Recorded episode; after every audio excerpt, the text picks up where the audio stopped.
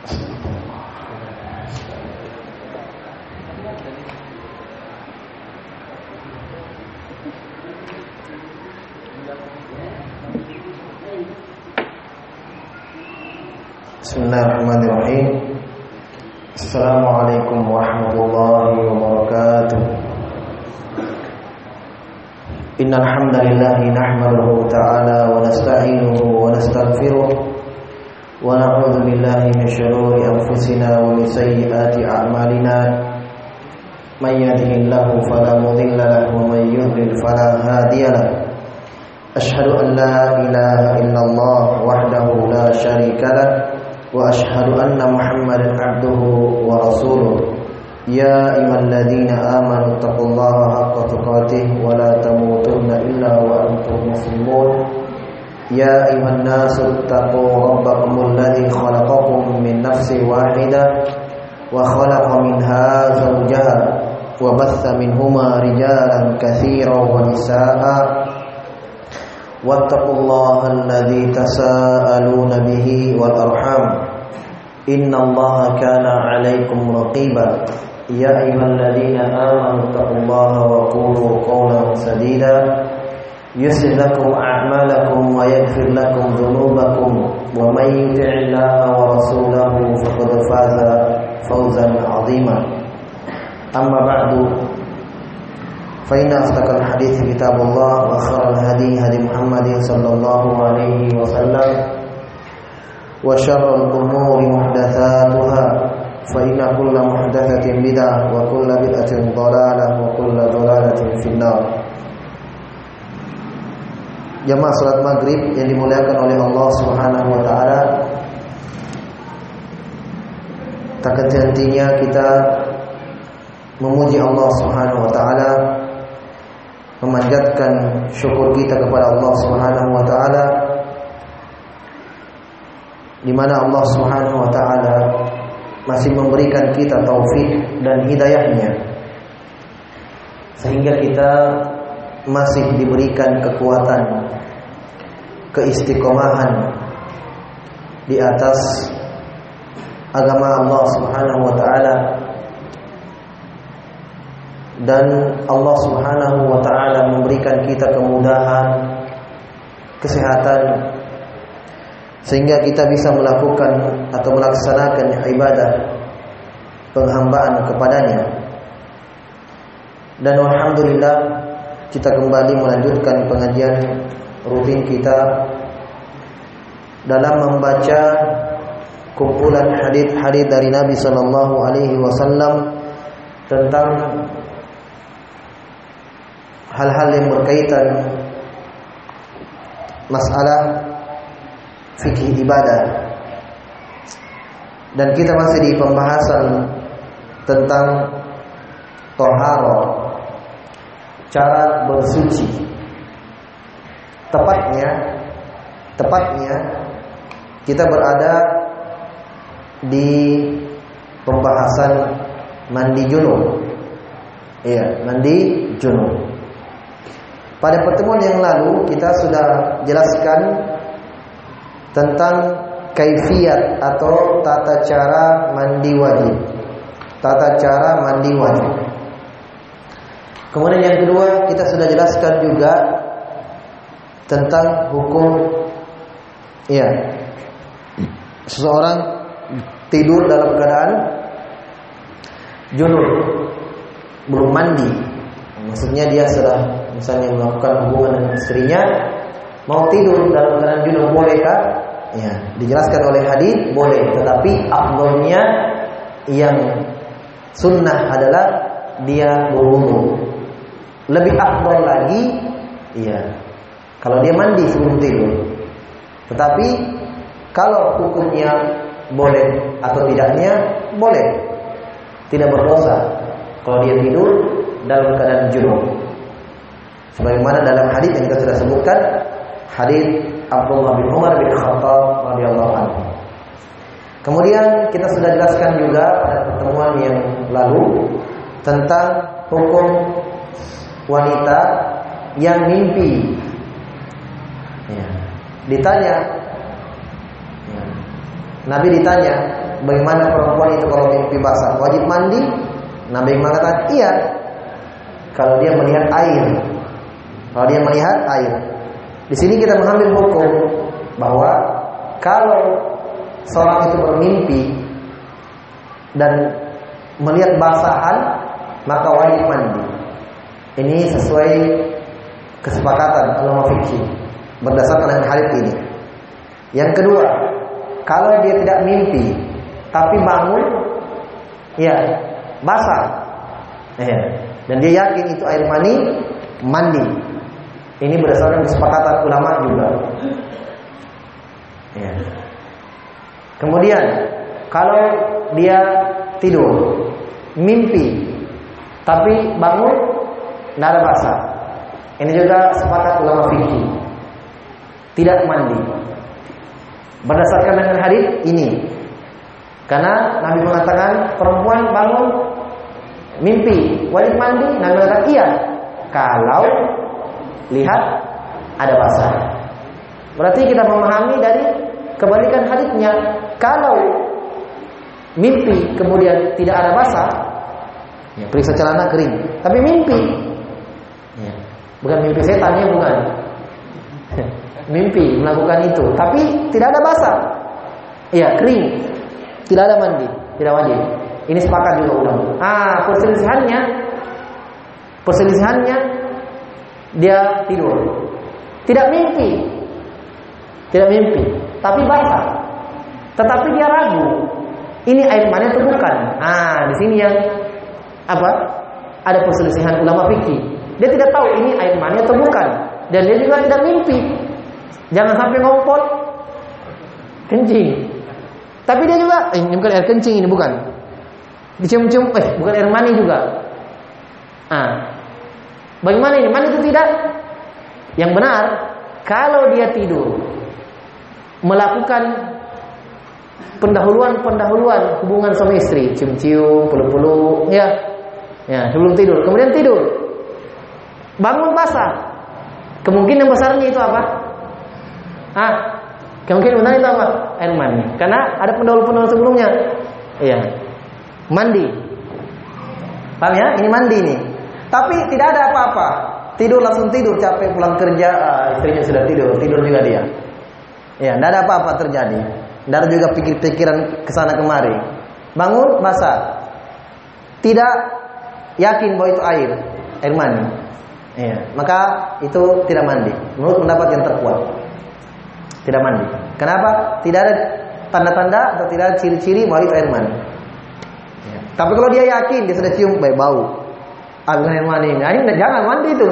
Ya, karena dia sudah lihat ciri-cirinya itu ada ciri-ciri air mani maka dia mandi. Jelas ya, ini tambahan uh, beberapa hukum berkaitan dengan hadis Ummu Salamah. Hadis Ummu Salamah. Baik. Hadis yang terakhir kita baca pada pertemuan lalu yaitu hadis Aisyah ketika Aisyah bercerita bahwa Nabi SAW sholat memakai baju yang bajunya ada bekas air maninya. Nabi tidak cuci. Aisyah mengatakan beliau memakai Eh, saya melihat Nabi sholat keluar sholat wa inna alma fi thawbi ada sisa air mani dalam di bajunya yang yang melekat beliau mandi dengan itu ya. ini menunjukkan hukum yang paling penting dari hadis itu adalah menunjukkan air mani tidaklah tidaklah najis kenapa Nabi tidak cuci dan masih ada bekasnya kalau sebenarnya itu najis maka Nabi pasti mencuci bajunya nah, inilah maksud dan tujuan dibawakan hadis tersebut dan ini sudah kita baca. Baik, sekarang kita baca hadis yang selanjutnya. Kata penulis di sini dari Abu Hurairah radhiyallahu taala anhu bahwa beliau bercerita qala qala Rasulullah sallallahu alaihi wasallam. Nabi sallallahu alaihi wasallam berkata idza jalasa baina syu'abihal arba'i thumma jahadaha faqad wajabal ghuslu. Iya. Kata beliau, Nabi Shallallahu Alaihi Wasallam pernah bersabda, kalau dia sudah duduk, ya, kalau dia sudah duduk di antara di antara cabang yang empat. Nah, ini kinaya ini namanya. Kinaya itu ungkapan. Ya. ungkapan.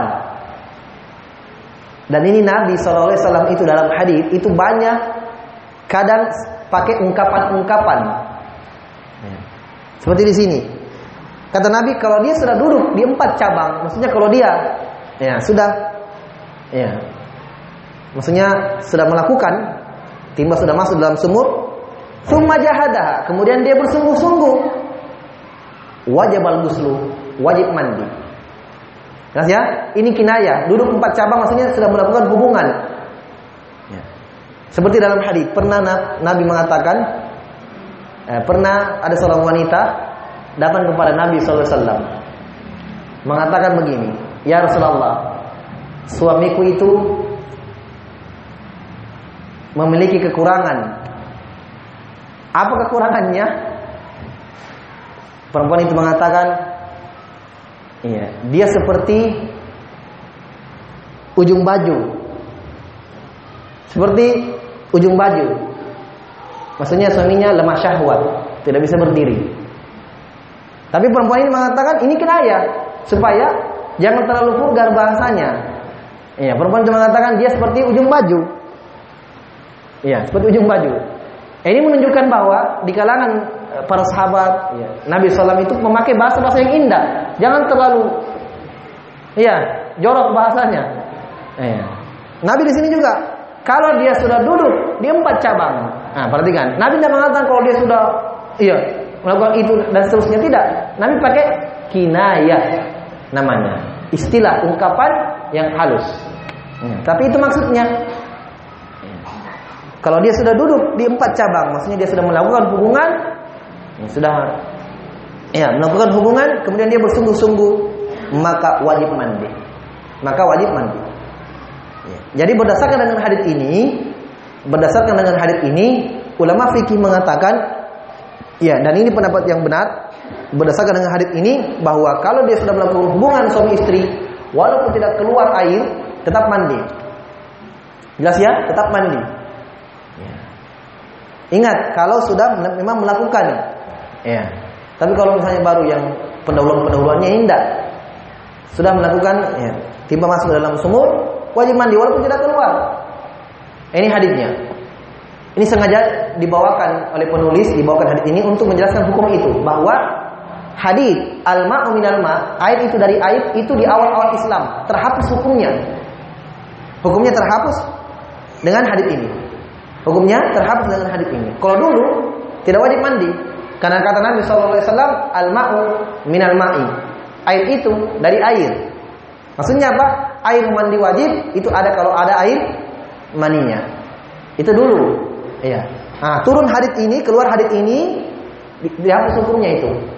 Ini yang berlaku. Nabi mengatakan kalau dia sudah duduk, maksudnya sudah melakukan, walaupun tidak keluar airnya, wajib mandi. Wajib mandi. Ya. Dan ini banyak hukum, banyak hukum di sini. Banyak hukum. Contoh kita ambil misalnya permasalahan cerai suami istri. Ya kan? Kalau wanita yang diceraikan oleh suaminya akad siang sore langsung cerai, belum sentuh-sentuh apa-apa. Iya. Maka ini perempuannya kalau mau nikah kembali tidak usah iddah, tidak ada masa menunggu tiga kali haid, tidak ada. Kenapa? Belum disentuh. Bukan maksudnya belum disentuh, belum dipegang. Tidak. Kalau sudah dipegang apa itu, ya Tetap juga kita katakan belum disentuh, maksudnya belum disetubuhi. Jelas ya? Kalau ini tidak ada. Nah, tetapi kalau sudah masuk itu, maksudnya sudah melakukan walaupun satu kali, maka hukumnya berbeda. Hukumnya berbeda. Kalau diceraikan, ya, maka dia menunggu tiga kali haid. Boleh langsung nikah. Nah, beda itu beda. Ini penentuan ini. Ini menentukan. Kalau sudah itu hukumnya beda. Tapi kalau belum, belum, baru dipegang, baru di ini, itu kemudian diceraikan, maka itu hukumnya apa? Tidak apa lagi? Tidak menunggu. Kalau dia menikah langsung. Ya. Makanya saya, saya katakan tadi ini banyak hukum di sini, banyak. Taib. Ya.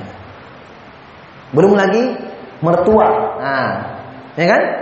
Belum lagi mertua. Mertua itu mahram selama-lamanya. Kalau dia melakukan melakukan, akad dengan anaknya, misalnya perempuan, iya, dan sudah melakukan hubungan, walaupun sekali diceraikan perempuan ini, ibu perempuan ini akan menjadi mahram bagi dia selama lamanya, walaupun diceraikan anaknya.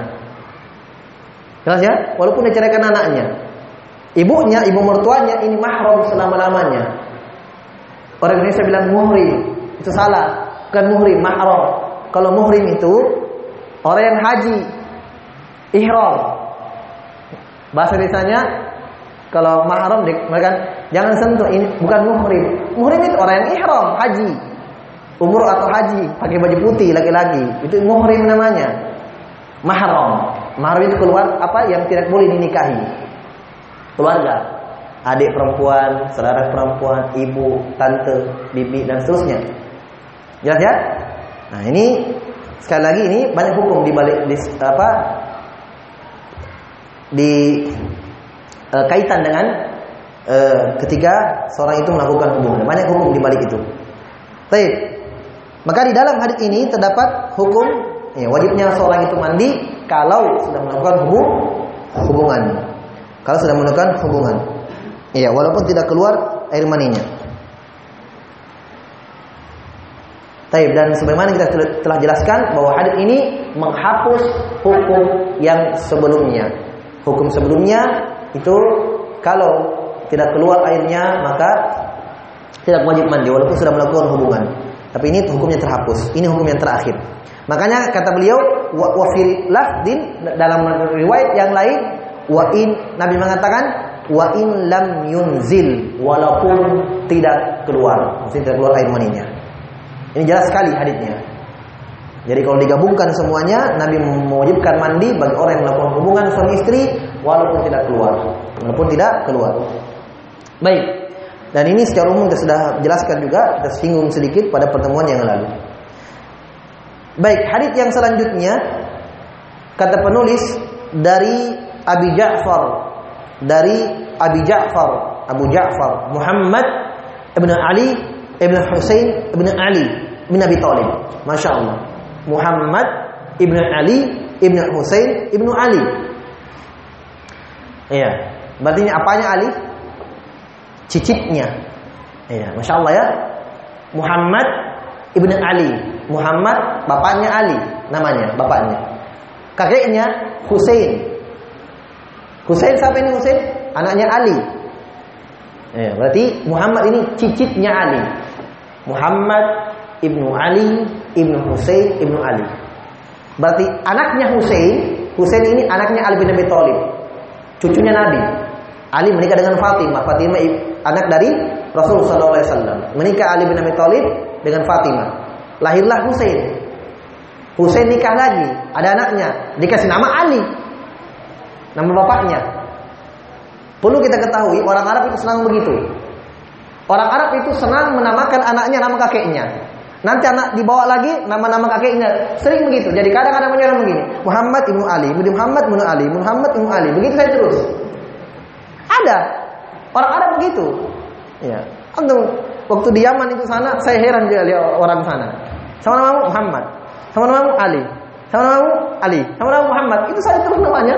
Padahal sepupu-sepupunya, saudaranya, bapaknya, omnya, mereka sering begitu. Ya. Menamakan nama kakeknya. Itu untuk menjaga nasab. Ya. Bahkan kadang mereka nikahkan keluarga mereka sendiri, sepupu-sepupu mereka sepupu satu kali. Ya. Jadi kadang ada teman di sana menikah dengan seorang wanita. Ternyata ini ya, anaknya pamannya. Maksudnya sepupu satu kalinya. Ini untuk menjaga kekerabatan, menjaga nasab mereka. Nah, seperti di sini. Jadi Hussein ada anaknya namanya Ali. Berarti kalau kita Ali bin Hussein bin Ali. Ayah ada namanya anaknya Muhammad. Ya. Hadis ini dari Masya Allah ya mereka apa saling saling meriwayatkan jadi anak ambil dari bapaknya ambil dari kakek bapaknya ambil dari bapaknya terus sampai kepada Nabi Shallallahu Alaihi Wasallam jadi ini namanya ahlul bait keturunannya Nabi ya ke bawah terus keturunannya Nabi. Ya. Ini mereka diharamkan untuk mereka sedekah. Tidak boleh. Tidak boleh makan sedekah. Baik, ini dari Muhammad bin Ali bin Husain bin Ali bin Abi Thalib. Annahu radhiyallahu anhum, annahu kana huwa wa abuhu inda Jabir. Iya, bahwa dia pernah bersama bapaknya ya. Karena huwa wa abuhu inda Jabir. Dia pernah bersama bapaknya. Dia bapaknya dan bersama Jabir, sahabat. Iya. Wa indahu qaumu dan bersamanya Jabir ada kaumnya, itu ada murid-muridnya Jabir yang lain. Fasa'aluhu maka mereka ini ya, Muhammad bin Ja'far, anaknya Ali Muhammad bin Ali Abu Ja'far bertanya kepada Jabir, sahabat. Berarti ini Nabi sudah meninggal ini. Kisah ini Nabi sudah meninggal. Ya, mereka datang kepada Jabir. Jabir ini sahabat yang mulia, termasuk sahabat yang banyak hadisnya dari Nabi Shallallahu Alaihi Wasallam, termasuk ulamanya sahabat. Jadi sahabat juga itu bertingkat-tingkat. Iya, ada yang digolongkan mereka ini ulamanya sahabat. Iya, ulamanya sahabat. Semua sahabat iya melihat Nabi, tapi Allah berikan kepada mereka juga ilmu yang berbeda-beda. Ada yang tinggi keilmuannya.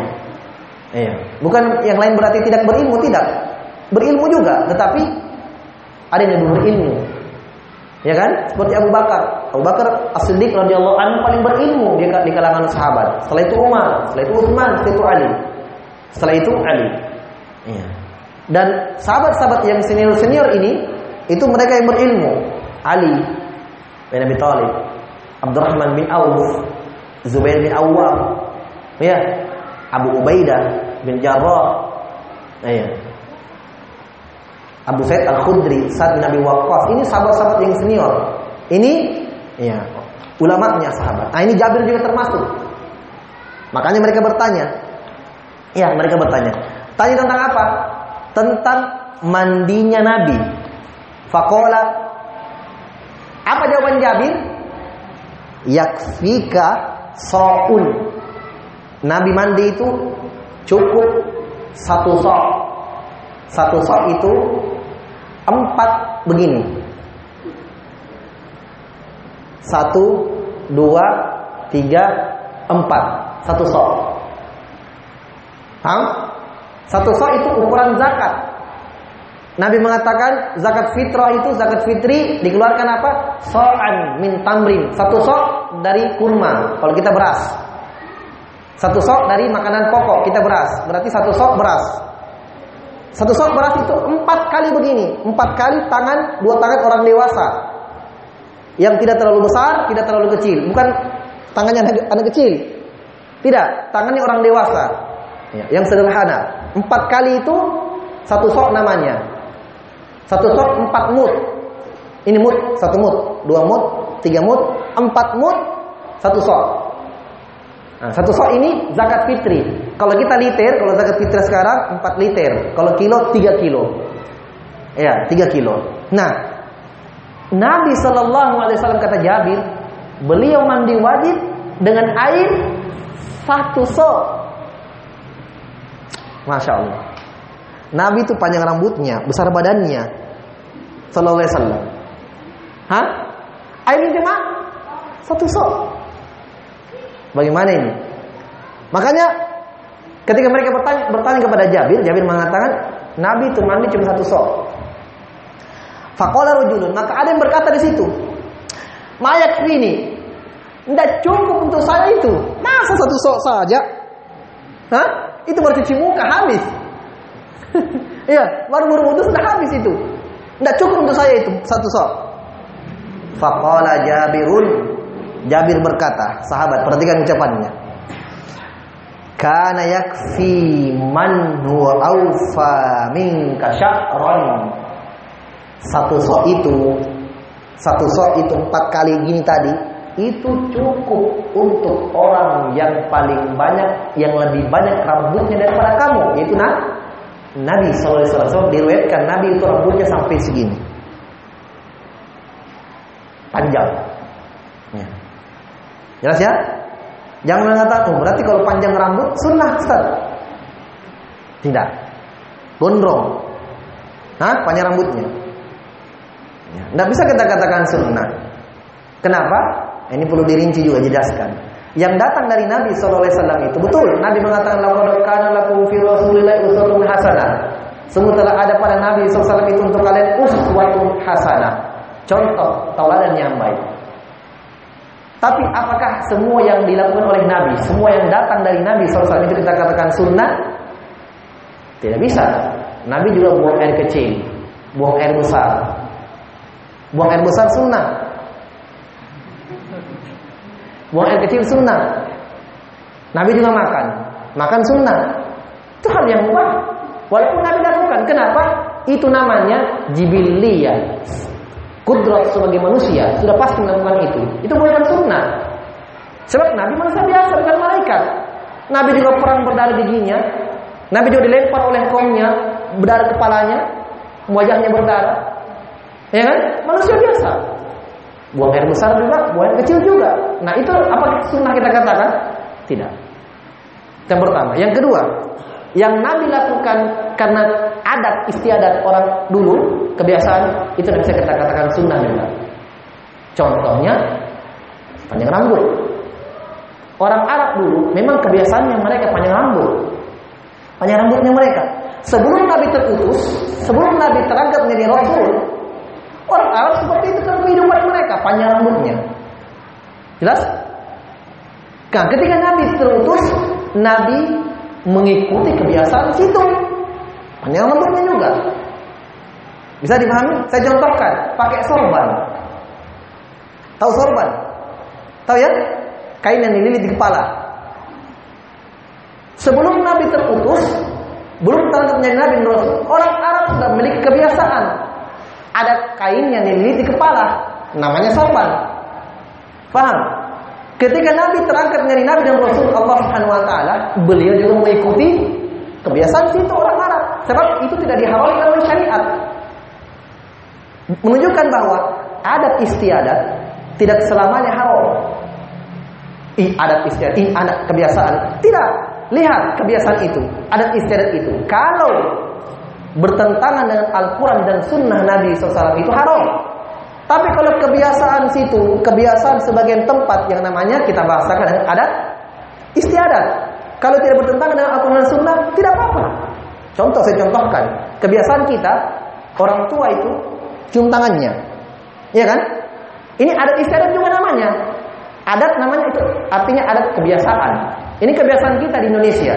Orang tua cium tangan. Di Arab lain.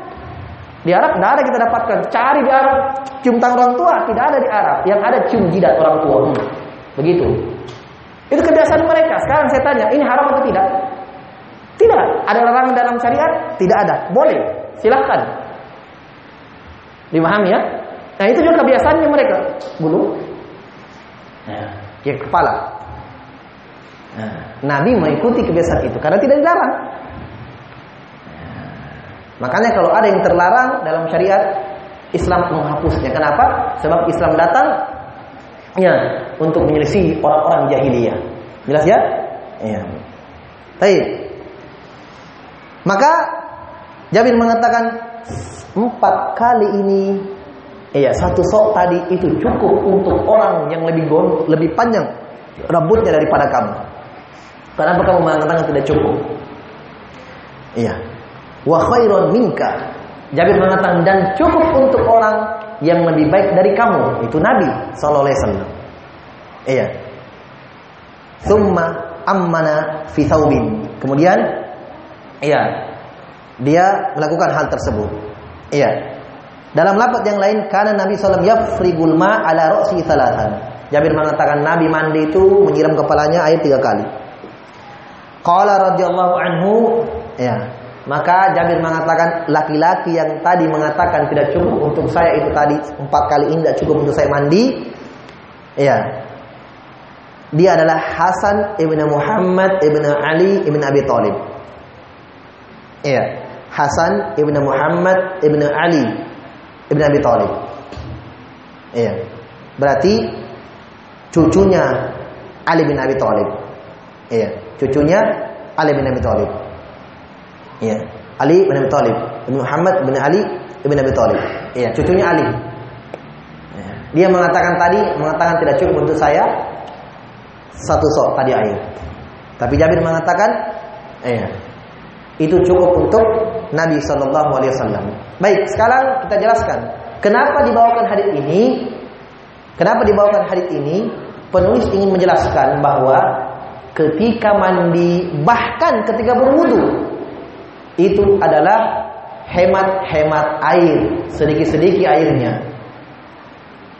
Bukan berwudu, putar keran kencang-kencang. Hah? Berwudu juga cuci siku di samping orang tua. Sedikit-sedikit putar air. Kenapa? Nabi itu hemat-hemat pakai air. Hemat pakai air. Mandi saja ini mandi wajib, masya Allah. Cuma satu sok Nabi pakai air. Ya walaupun kita anggaplah kita itu kurang Ustaz, Ih, sedikit sekali itu Ustaz. Enggak apa-apa, secukupnya saja. Cukup selesai. Jangan Hah? Kayak entang-entang banyak airnya. Hah, pas tidak jalan air, hmm, jarba. Jalannya air. Karena memang nikmat itu, nikmat itu terasa kalau itu nikmat ketika hilang, dicabut oleh Allah. Baru kita, eh nikmat paling itu. Ketika tidak masih ada, Orang lupa ini nikmat. Kapan dia tahu itu nikmat? Hilang. Tidak ada air. Ya, PDA air macet. Tidak ada air pula. Wih nikmat itu air. Tapi kalau banyak air di rumahnya lupa dia. Buang air. Mandi banyak-banyak. Ya, nanti sedikit-sedikit pakai air. Berwudu begitu juga. Ya, putar keran secukupnya saja pelan berwudu. Ini sunnah ketika berwudu. Jelas ya? Ini maksud penulis membawakan hadis ini. Membawakan hadis ini. Baik, kita ambil satu hadis lagi tentang tayamum. Sekarang masuk di pembahasan baru. Selesai tentang mandi wajib. Berwudu sudah, mandi wajib sudah. Jelas ya? Sekarang tayamum. Kata penulis bab tentang tayamum. Iya, bab tentang tayamum. Tayamum itu adalah pengganti wudu. Dalam Al-Qur'an Ya, Fa'indam tajidu ma'an fatayammamu su'idan thayyiba.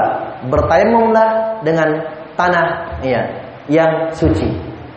Ya, jadi tayamum ini bentuk keringanan ya dari Allah Subhanahu wa taala ya, bentuk kasih sayang Allah Subhanahu wa taala untuk hamba-hambanya yang tidak mampu berwudu. Ya, atau dia mampu berwudu tapi tidak ada air sama sekali. Ah ini ada pembahasannya tayamum namanya. Apalagi kalau sakit, ya. Misalnya di rumah sakit, tidak bisa bangun, tidak bisa berwudu. Ya. Nah, ini pembahasannya. Bagaimana sih tata caranya? Apa hukum-hukumnya? Nah, ini sekarang pembahasan tentang tayamum. Baik.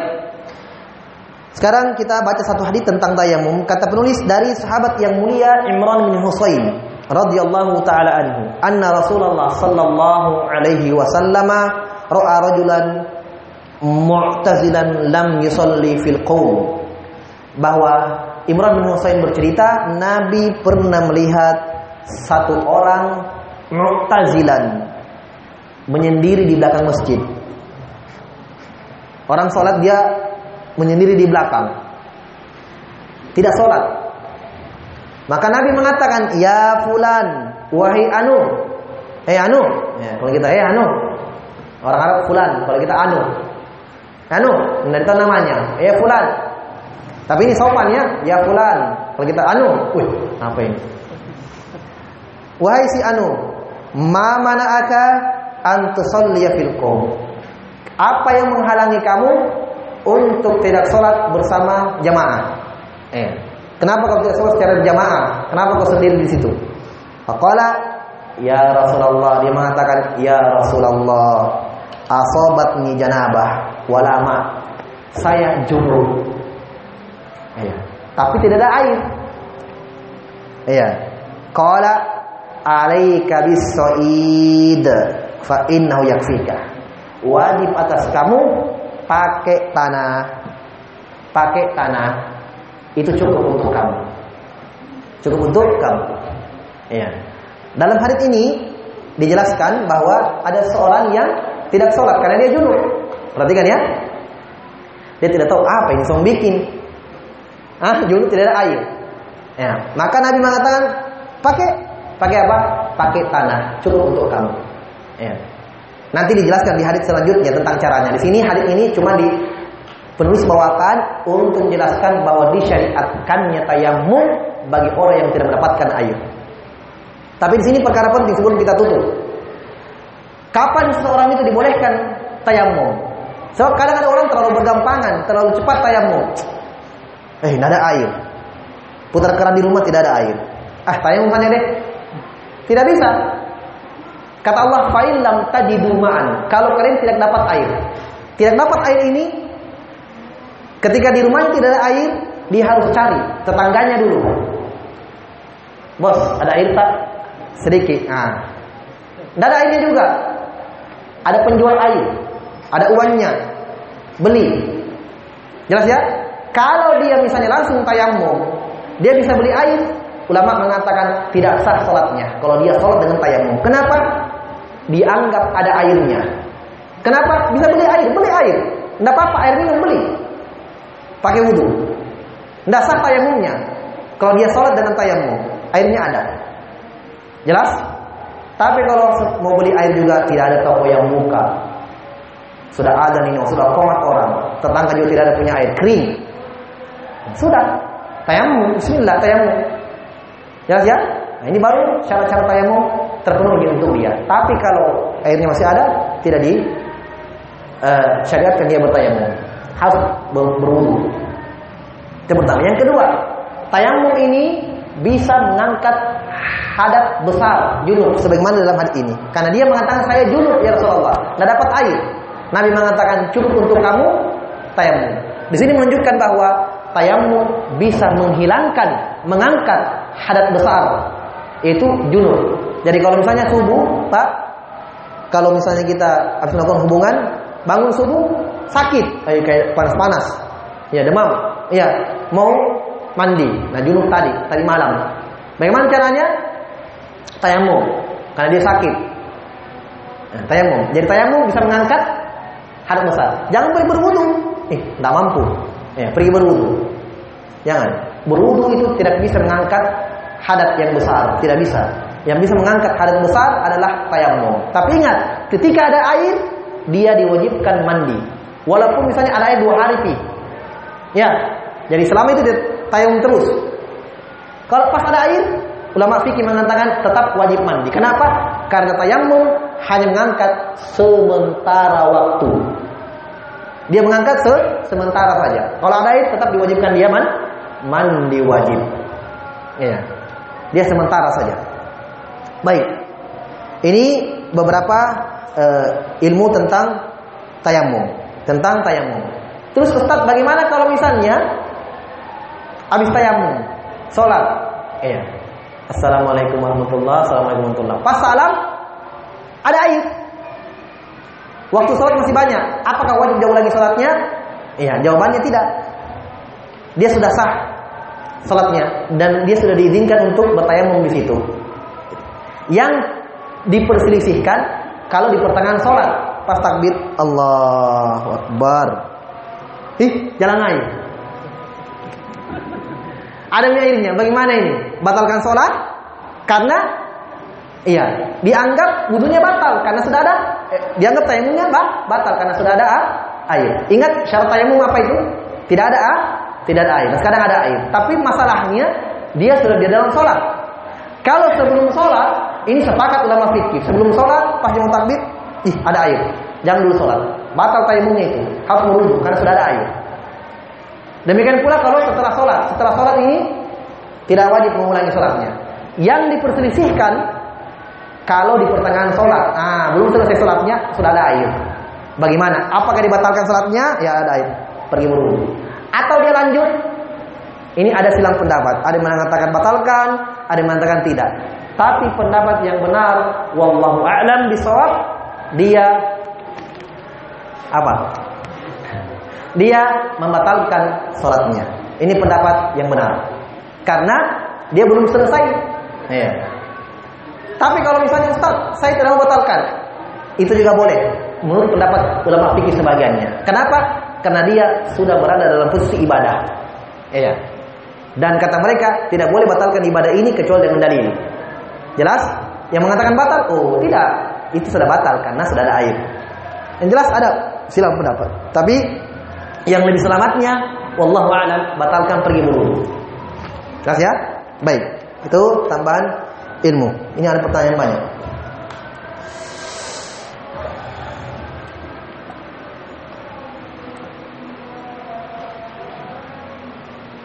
Masya Allah, pertanyaan bagus.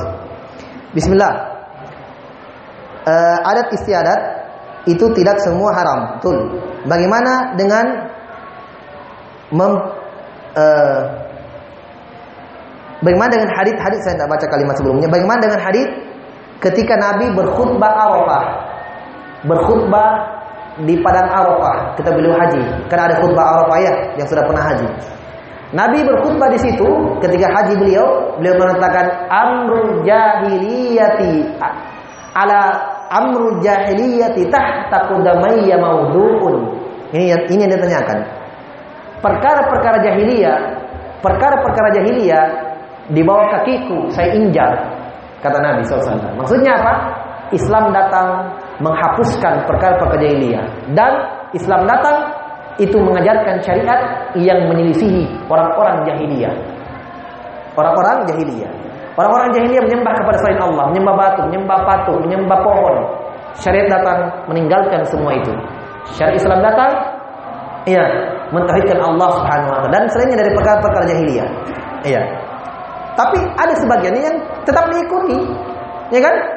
Orang jahiliyah itu orang jahiliyah itu dulu ini musyrik.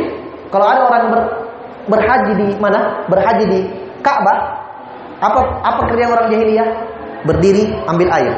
Yang lewat air, air, air kasih minum. Subhanallah. Ini kerja mereka dulu. Sekarang ini terhapus juga? Hah? Tetap ada. Ini perkara jahiliyah juga yang memang dulu mereka lakukan itu. Tapi tidak semua. Ya kan? Sekarang orang Arab yang mungkin yang pernah haji tahu, yang pernah umroh, orang Arab itu berdiri bagi-bagi air. Padahal banyak di keran tinggal diputar. Tapi begitu kebiasaan orang Arab dari dulu, turun temurun. Mereka itu senang berkhidmat, menolong, membantu para jamaah haji yang datang.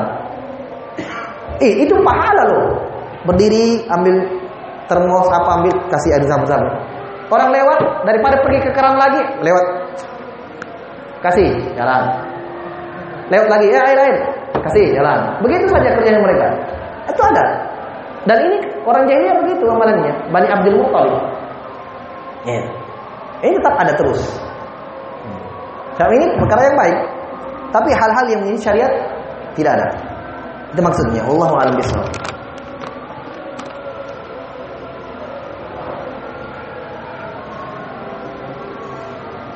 Apakah man, uh, cara mandi junub hadits Aisyah. Apakah mandi dulu setelah itu mengusap kepala atau sebaliknya? Cuci kepala dulu. Ya, ya kan berwudu, cuci kepala, siram baru mandi. Itu secara ringkasnya. Beda dengan beda dengan hadits Maimunah. Kalau Maimunah berwudunya kaki tidak. Terakhir kaki, pas mau keluar cuci kaki. Itu perbedaannya. Kalau hadits Aisyah. Eh, Maimunah. Apakah boleh bertayamum di dalam rumah bagi orang yang sakit? di dalam rumah bagi orang yang sakit. Iya.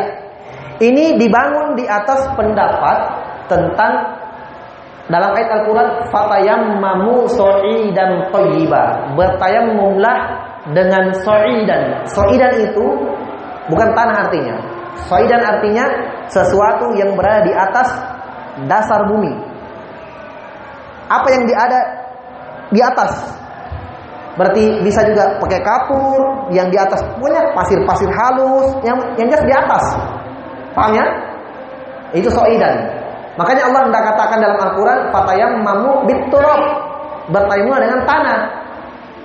Soidan, soidan itu apa yang di atas? Berarti masuk di dalamnya misalnya di dalam rumah misalnya ada pasir-pasir halus, tempelkan tangan tayamum itu boleh. Menurut sebagian ulama. Sebagian yang mengatakan tidak. Kalau pada prakteknya ketika Nabi mengajarkan sahabat itu dia tempelkan tangannya di pasir. Iya. Jadi kalau mengatakan tidak khusus untuk pada pasir, bukan pasir saja, maka boleh. Dan yang di mana? Dalam rumah saya ada pasir-pasir halus, tembok misalnya, ya. Iya. Ada kapur-kapurnya, ada pasir-pasirnya boleh dipakai untuk tayamum. Ini menurut sebagian ulama. Ya. Tapi kalau selama bisa keluar di luar, ya di tanah itu lebih aman. Jelas ya? Tapi kalau saya tidak sanggup lagi, tidak apa-apa di atas ada pasir-pasir, cari yang ada pasirnya. Ya, baru baru baru bertayamum. Baru bertayamum. Itu boleh.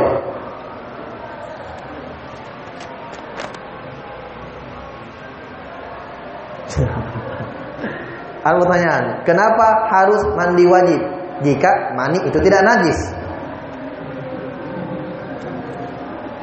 Kenapa tanya saya? Bukan saya buat syariat.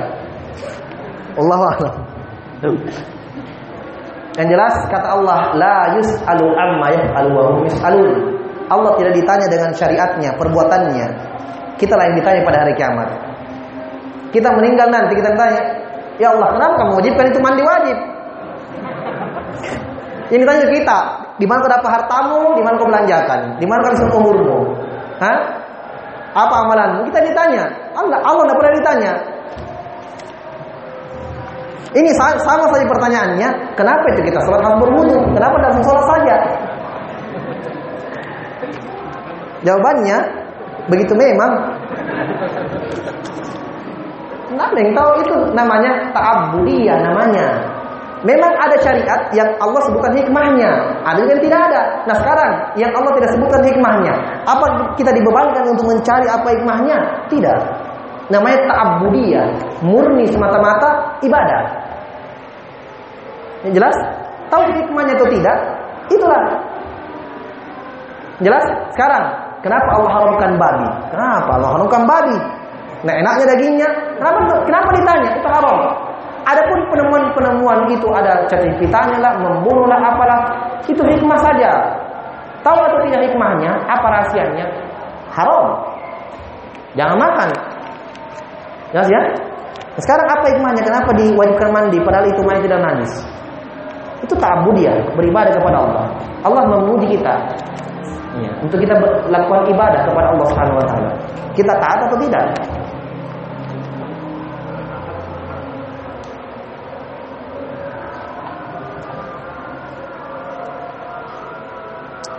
Bolehkah sepasang laki-laki dan perempuan dinikahkan sama imam sementara itu hamil tiga bulan? Nggak bisa. Nggak bisa ini. Kata Allah Subhanahu wa taala, tidak boleh perempuan menikah hatta yadhna hamlahunna sampai wanita itu meletakkan kandungannya hukum pernikahan orang yang lagi sedang hamil tidak sah. Biar 10 imam di situ nikahkan. Tidak ada itu. Pernikahan yang sedang hamil tidak bisa. Bukan saya yang katakan Allah dalam Al-Quran. Tidak boleh menikah sampai keluar itu apa nih perutnya, sampai melahirkan.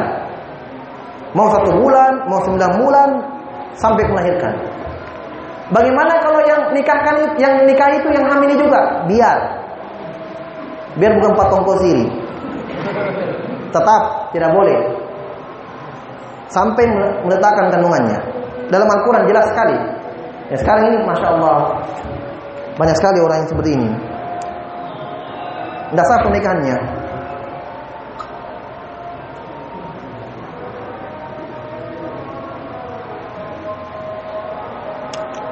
Tulisannya terlalu cantik, saya tidak bisa baca.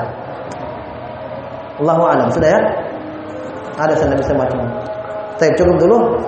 Insyaallah kita lanjut pada pertemuan selanjutnya. Wallahu alam bisawab. Subhanakallahumma wa bihamdika asyhadu an la ilaha illa anta astaghfiruka wa atubu ilaik. Wa akhiru da'wana alhamdulillahi rabbil alamin.